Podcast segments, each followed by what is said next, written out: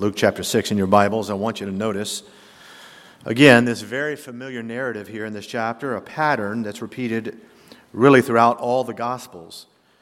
Verse 17 says, And he came down with them and stood in the plain, in the company of his disciples, and a great multitude of people. Now, I want you to notice in that verse this distinction. And it is a distinction between the company of his disciples and, quote, a great multitude of people. Now look at verse 19. And the whole multitude sought to touch him, for there went virtue out of him, and he healed them all. Again, there's this great multitude, lots of people who come to Jesus for his miracles, his signs, his healings. They want to just touch him. And then there's verse 20. And he lifted up his eyes on his disciples. Now, I want to ask you a question. Why is Jesus only, quote, lifting up his eyes here on his disciples and thus now teaching just the disciples? Where's this great multitude? Well, the parallel passage in Matthew's gospel tells us why. You'll notice on the screen, I think it'll be up there, Matthew chapter 4. And you'll notice, first of all, verse 25. It says, And there followed him great multitudes, right? Again, same pattern. But the very next chapter, chapter 5, verse 1 says, And seeing the multitudes, he, Jesus, went up into a mountain. And when he was set, it says, His disciples came unto him, and he opened his mouth and taught them, saying, Well, there you have it. The multitudes stayed down in the plain. The disciples followed the Lord up into the mountain. And again, as we noted, this was a pattern with our Lord and his ministry. You'll notice again on the screen, John chapter 6.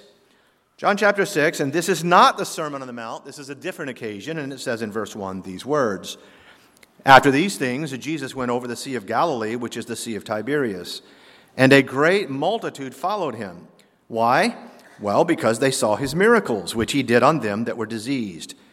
But then it says, And Jesus went up into a mountain, and there he sat with his disciples. All right, so here again, beloved, you have this clear distinction between the great multitude, multitudes, and disciples. Now, all of these people presumably are following Christ. All of them, on some level, are identified with Christ, which is precisely why there's so many of them great multitudes of people. The question is this the question is what happens when the cause for that great crowd, the reason for the great multitudes, decides to climb a mountain? What happens when the Lord Jesus, instead of just healing, miracle working, sits down to teach? He sits down to teach and to warn and to admonish. Well, the disciples keep on following. They follow up the mountain and away from the plain and into the wilderness and away from the crowd. And so, what about that great multitude? Why didn't they follow him up the mountain? Well, folks, they didn't follow him, all of them, because there's a difference. There is a difference between the multitudes and the disciples. There is a difference between those who follow Jesus for his miracles, the loaves and the fishes and the healings and the signs and the wonders. There's a difference, beloved, between those who follow him in the plains for their physical and their material needs and those who follow him up for eternal and spiritual truths. And, beloved, that difference is what I hope we'll consider very carefully this morning because you know what? It's never the people in the plain who follow Jesus all the way to the cross. It's never the great multitudes whom Jesus, whom the Lord calls his remnant, who say with Paul, I have finished my course, I've kept the faith, who hear the words one day, Well done, thou good and faithful servant.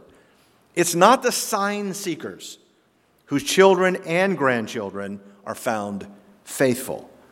No, it has always been those followers of our Lord who aren't concerned with popularity or prosperity or personality but rather to those who simply follow Christ because they know He is God, they know He is Lord, and they know that He is worthy.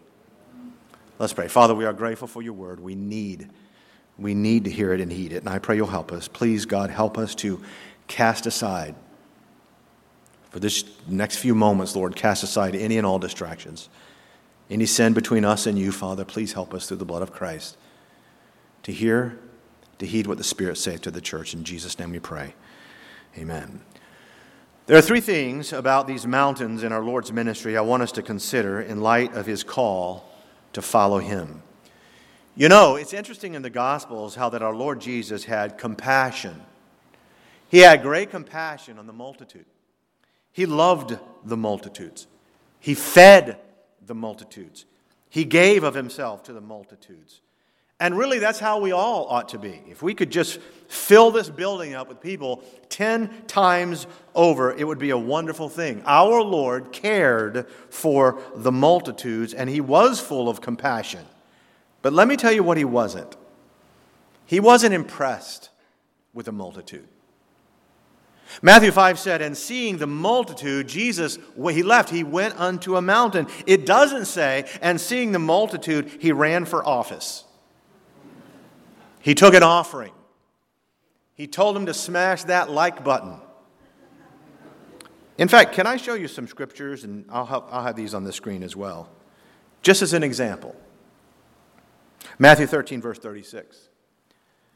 And Jesus sent the multitude away and went into the house, and his disciples came unto him, saying, Declare unto us the parable of the tares and the field. He sent the multitudes away you know any other preacher that does that?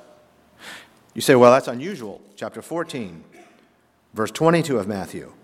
And straightway Jesus constrained his disciples to get into a ship and go before him unto the other side while he sent the multitude away. In chapter 15, you'll notice on the screen these verses. And they that did eat were 4,000 men, beside women and children, and he sent the multitude, sent away the multitude, and took ship. Now, folks, you get the point, right? We could go on and on with this through the Gospels. Our Lord was not enamored, He was not dictated by the crowd. He loved them, He fed them, He ministered to them, He called to them, but He never catered to them. And part of that is because He knew that most of them, that is, the vast majority, would never follow Him up the mountain. There's a difference between a disciple and a crowd. Yes, while all disciples are followers, not all followers are disciples. The question is how about us? This is a Sunday morning crowd. How about you and me? Do we seek Jesus just for comforts? Do we come to church and seek the Lord and read His Word just for our needs and our stuff? Or will we and do we keep following up the mountain just for Him? Three considerations this morning. The first one I want you to understand, number one, is the mountain is harder. Luke chapter 6 in our text, and you'll look at what it says.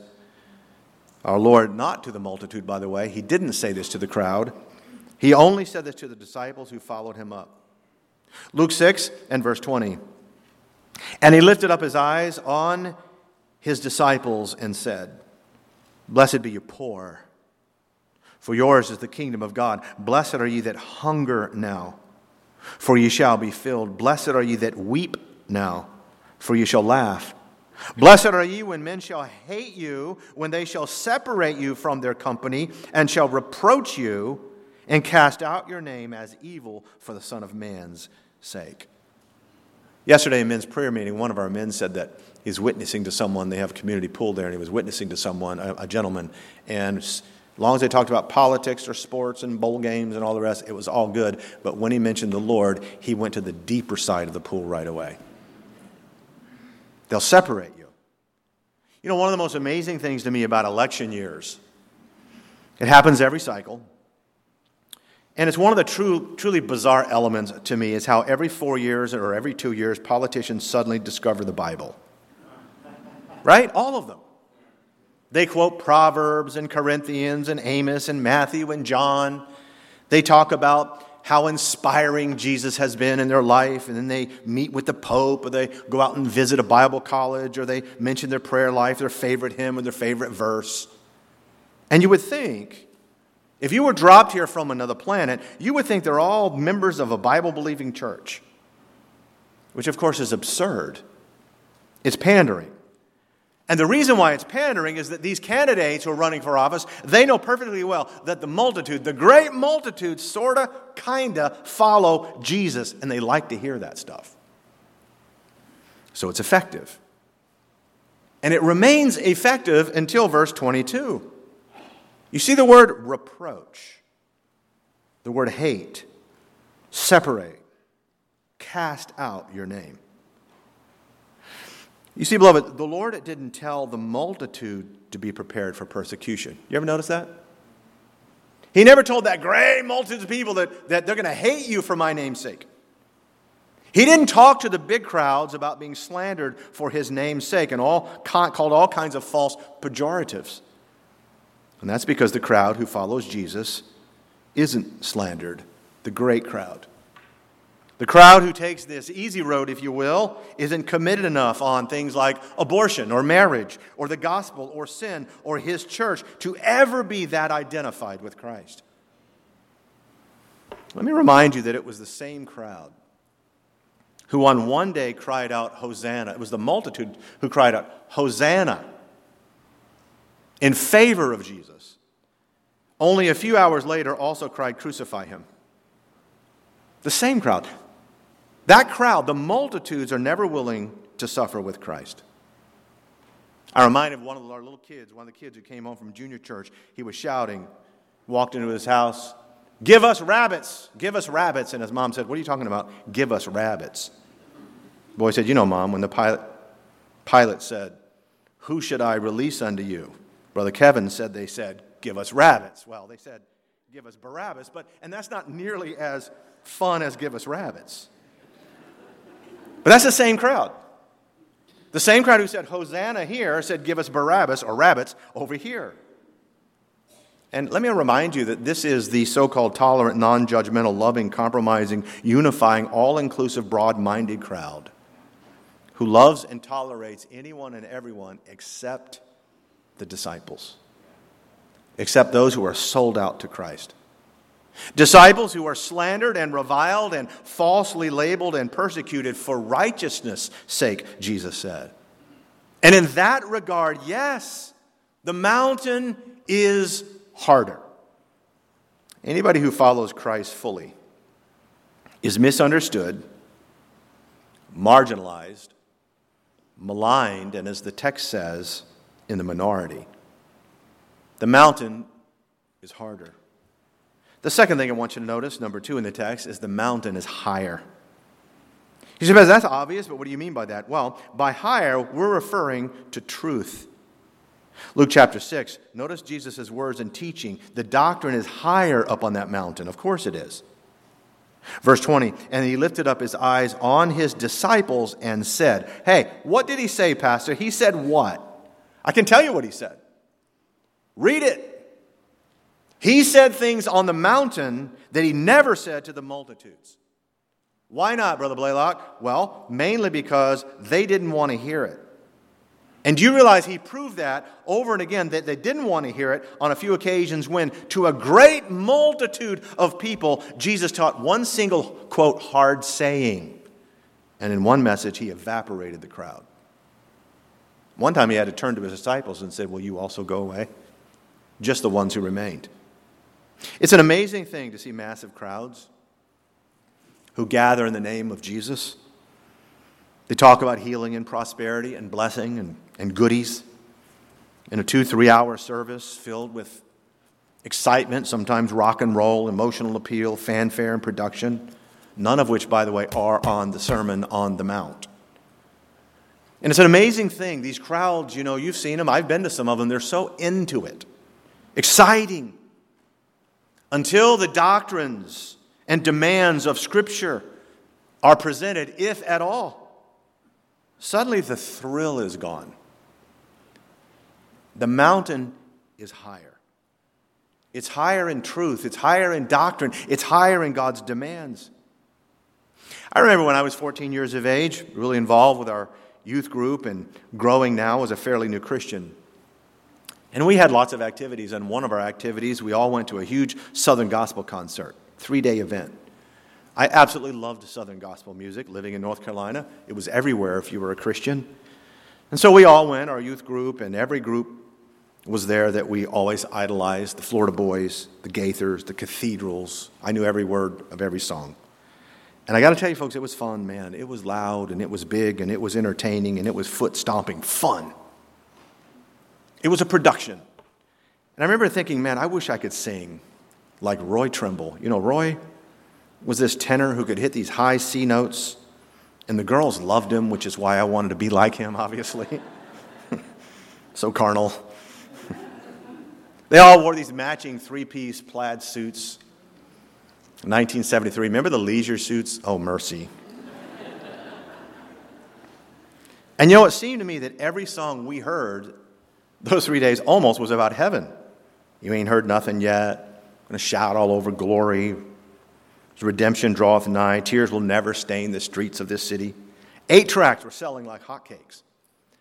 And of course, it was awesome to me how this was all new to me, how they could get thousands of people on their feet. And yeah, we had a blast. The first night, when the concerts were over, we're all on our bus trying to sing about glory and high tenor. And we finally get to a hotel. And our chaperone says, okay, guys, don't forget group devotions before lights out. And I remember everybody, all of us teenagers, of course we were, looked at him like, really? Are you crazy? It's midnight, Bible time? We seriously have to read the Bible and talk scripture before we go to bed? Well, we did gather in the hallway of that hotel. And our poor leader, Chuck, matter of fact, Crystal, uh, Ansley, you met him, gave me a hat from him when you went to that, that seminar up there. And he's reading the Bible, and nobody's really paying attention. Half of them are asleep, the other half are talking and laughing about this or that through the night. And it was the same story the next night, and same guys who were swinging from the rafters just hours before at the concert couldn't pay attention to the Bible for 10 minutes. And I'm not excluding myself, I was struggling. Fast forward about 25 years, and I'm pastoring when we were over on Center Street, and I get a phone call out of nowhere. And it was from one of those chaperones and deacons of that very same church. And we started talking about me riding the bus and getting saved and all the things we did in our missions trip to Mexico. And then we started talking about that concert and how awesome it was. He was one of the chaperones. And we talked about it for a while, and after we hung up, I realized something.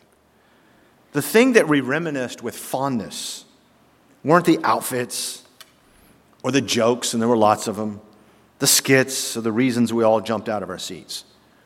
We really didn't talk or rejoice in one single thing that got the crowd all excited those three nights, but I do remember all three of Mr. Nicholas's Bible lessons when we were yet almost half asleep.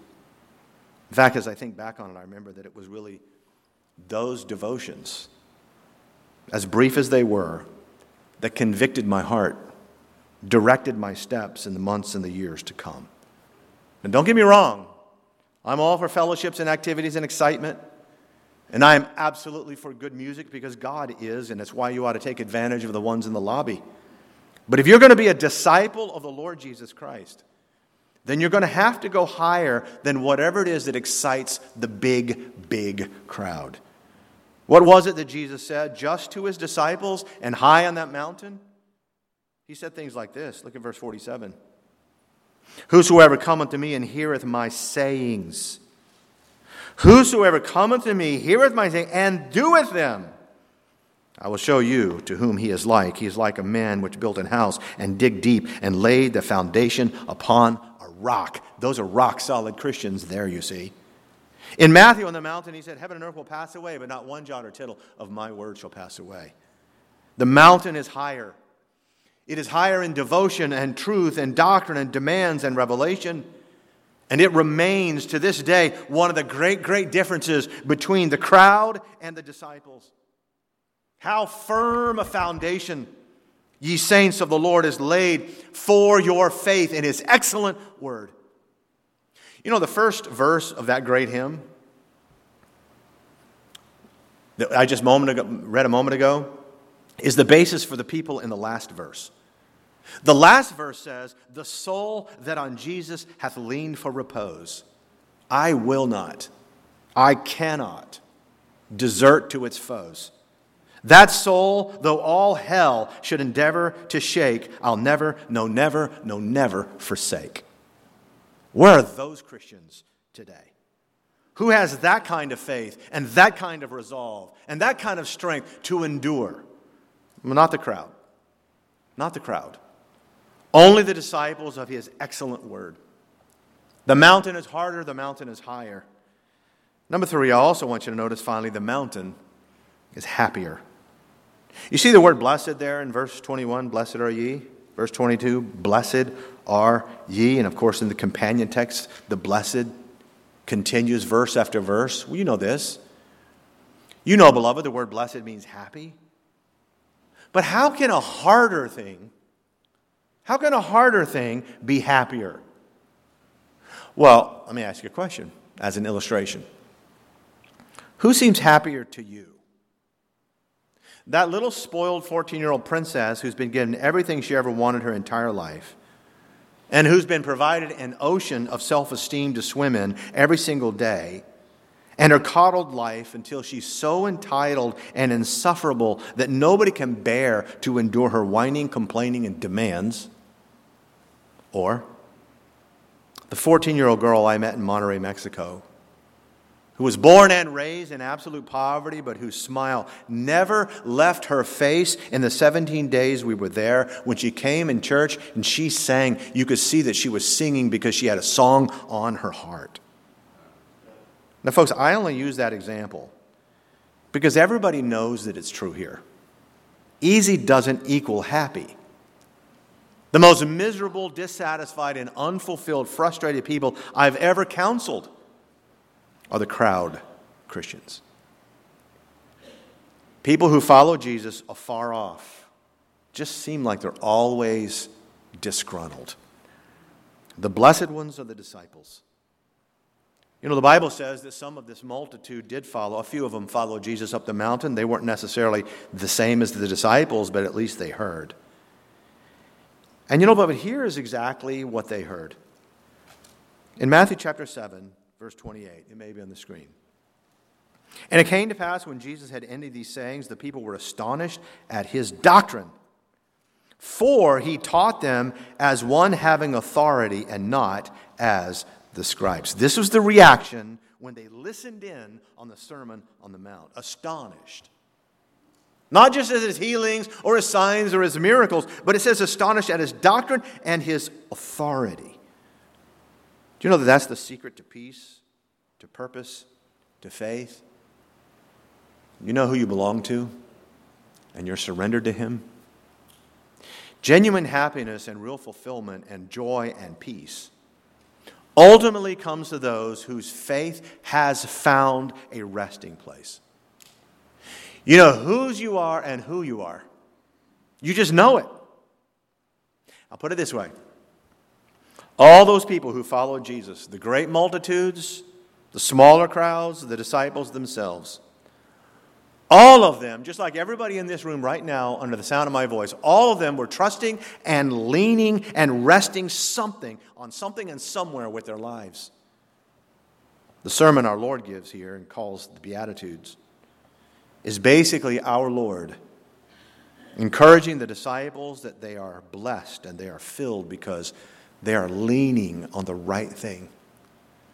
They have found a sure faith. That's, that's the source of true purpose. You know, William Carey has an intriguing engraving on his tombstone. I'll remind you that William Carey was one of the most faithful, inspirational missionaries in all of, all of history. There's not many men in history as missionaries who gave encouragement and strength and testimony that caused other people to go into the mission field like William Carey did in the 17th century. He was short, he was sickly, he was homely, they said. He was injured in 1817, it left him with a permanent limp. He spent 40 years in obscurity. He translated the entire Bible into six languages and the New Testament into 29 other languages. The hardships that he endured are almost hard for us to comprehend in our society today. In 1812, when a fire destroyed dozens of his manuscripts, which represented years and years of his labor, He wrote to his friend Andrew Fuller these words How unsearchable are the ways of God! The Lord is too wise to err. He didn't get bitter. When he died in 1834 in Serampore, they engraved his own words, the words he asked to be engraved on his tombstone, and it said simply this William Carey, 1761 1834. A wretched, poor, helpless worm, on thy kind arms I fall. All over the world, people wanted to know, quote, William Carey's secret. In fact, books were written titled William Carey's Secret. How could a man who endured so much hardship and opposition and many times loneliness have so much joy? He was known for his joy, for his victoriousness, for his happiness. And his simple answer was, On thy kind arms I fall. William Carey simply knew who he belonged to. That's the secret of the blessed life. It is that assurance. It is an assurance and a faith and a joy I want you to hear this carefully that only comes to those who follow Jesus up the mountain.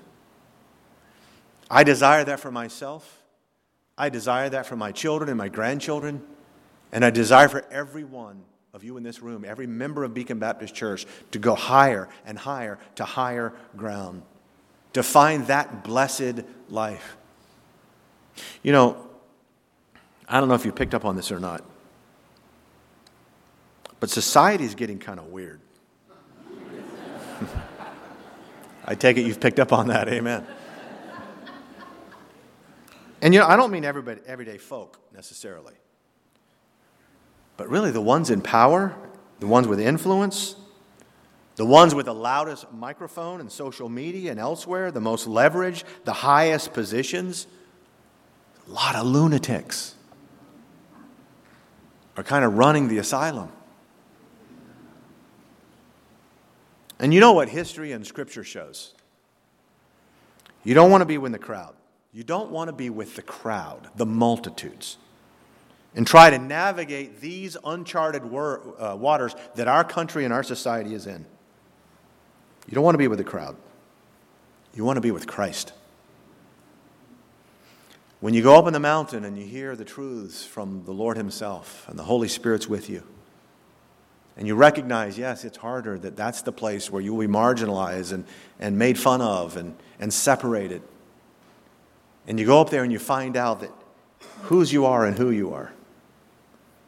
You can navigate these waters with the Lord Jesus. But if you're just going along with the multitude or the great multitude, you will get swallowed up. These are strange days. It's the reason why the Hebrew writer said, not forsaking the assembling of ourselves together, and the so much more as you see the day approaching. How about it? Are you down in the plain all the time? Is Jesus just your supplier, just to make you happy? Hey, Jesus calls. Time to tell him what I want. Is that all he is? Or are you going to go up higher? Our heads are bowed and eyes are closed for just a moment. I can say this much, beloved. As far as going up in the mountain with him and not just with the crowds of the multitudes, I'll say it as I said early in the message He is God, He is Lord, and He is worthy. He's worthy of all of your heart and your mind and your soul. It's a Sunday morning crowd, as they call it. That's fine. That's fine. Because every person here on this Lord's Day Sunday morning needs to be reminded that there's a difference between the great multitudes and the disciples. And God is calling you Jesus, your Lord, is saying to you, Follow me. And ultimately, sometimes that leads to the cross, for sure, your cross that you carry. Pastor Blalock, I'm here today, and, and I'm saved by the grace of God.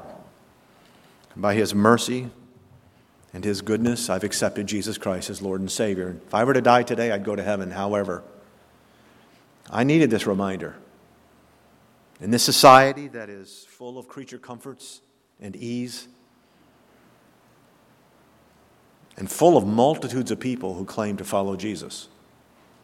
I need to be reminded that there's a dichotomy in the Gospels, that there's a difference between being a so called follower and a disciple. And Pastor Blalock, though I'm saved, I want to be the latter. I want to be a disciple of the Lord Jesus Christ. With heads bowed and eyes closed, who would say that? Would you lift your hands through the building and God bless you and praise the Lord for that? Maybe you're here today in, a group this size, of course. There would be some. And you'd say, Pastor Blalock, I'm not sure that I'm saved. I'm not sure I'm even a follower, but I want to be. I want to be a child of the living God. I won't come down to you, I won't embarrass you, but I would love to pray for you. Pastor Blalock, that's me. I'm not certain that I'm saved today, but I'd like to be certain. Would you pray for me with heads bowed, eyes closed? Who would lift your hand to that end? Anyone here? Not sure about your own salvation? Even at home, raise your hand. There you go. God bless you. Anyone at home, raise your hand there as well. I'm not sure about my salvation. We're going to pray in a moment and have a time of invitation. And if God has spoken to your heart, I hope you obey it. I hope some of our young people will decide now, while you're young, as we sing the hymn, Who's on the Lord's side? Make decisions based on your loyalty to the Lord Jesus Christ. One of our young ladies just recently told me that she made a decision that's not popular in society, and I got to tell you, it's not even popular in a lot of Christian societies. But she made a decision about a young man, and it was the wisest thing, though not the easiest thing. May God help us to do this constantly and always with everything. Father in heaven, bless the invitation. We're so grateful for your word. We are so grateful, Father, for those examples of your disciples who followed you. We see them later in the book of Acts and in the epistles, and even as on Wednesday nights, the book of Revelation, they continued to follow. If you were on the mountain, teaching truths and doctrines, calling, for devotion and discipleship, they were there, and may we be included among them. May all of us, Father, be willing in these uncharted waters to let Christ be our pilot, our guide, our foundation. Bless these who've asked for prayer to that end. And for those who are not saved, Lord, use this time in their hearts as well. In Jesus' precious name, amen. On behalf of everyone at Beacon Baptist Church, we thank you for joining us today. Our prayer is that your heart and life has been impacted through the biblical truths of this message. If you have questions or would like more information, please contact us through our website at beaconbaptistchurch.org. That's beaconbaptistchurch.org. May the Lord bless you.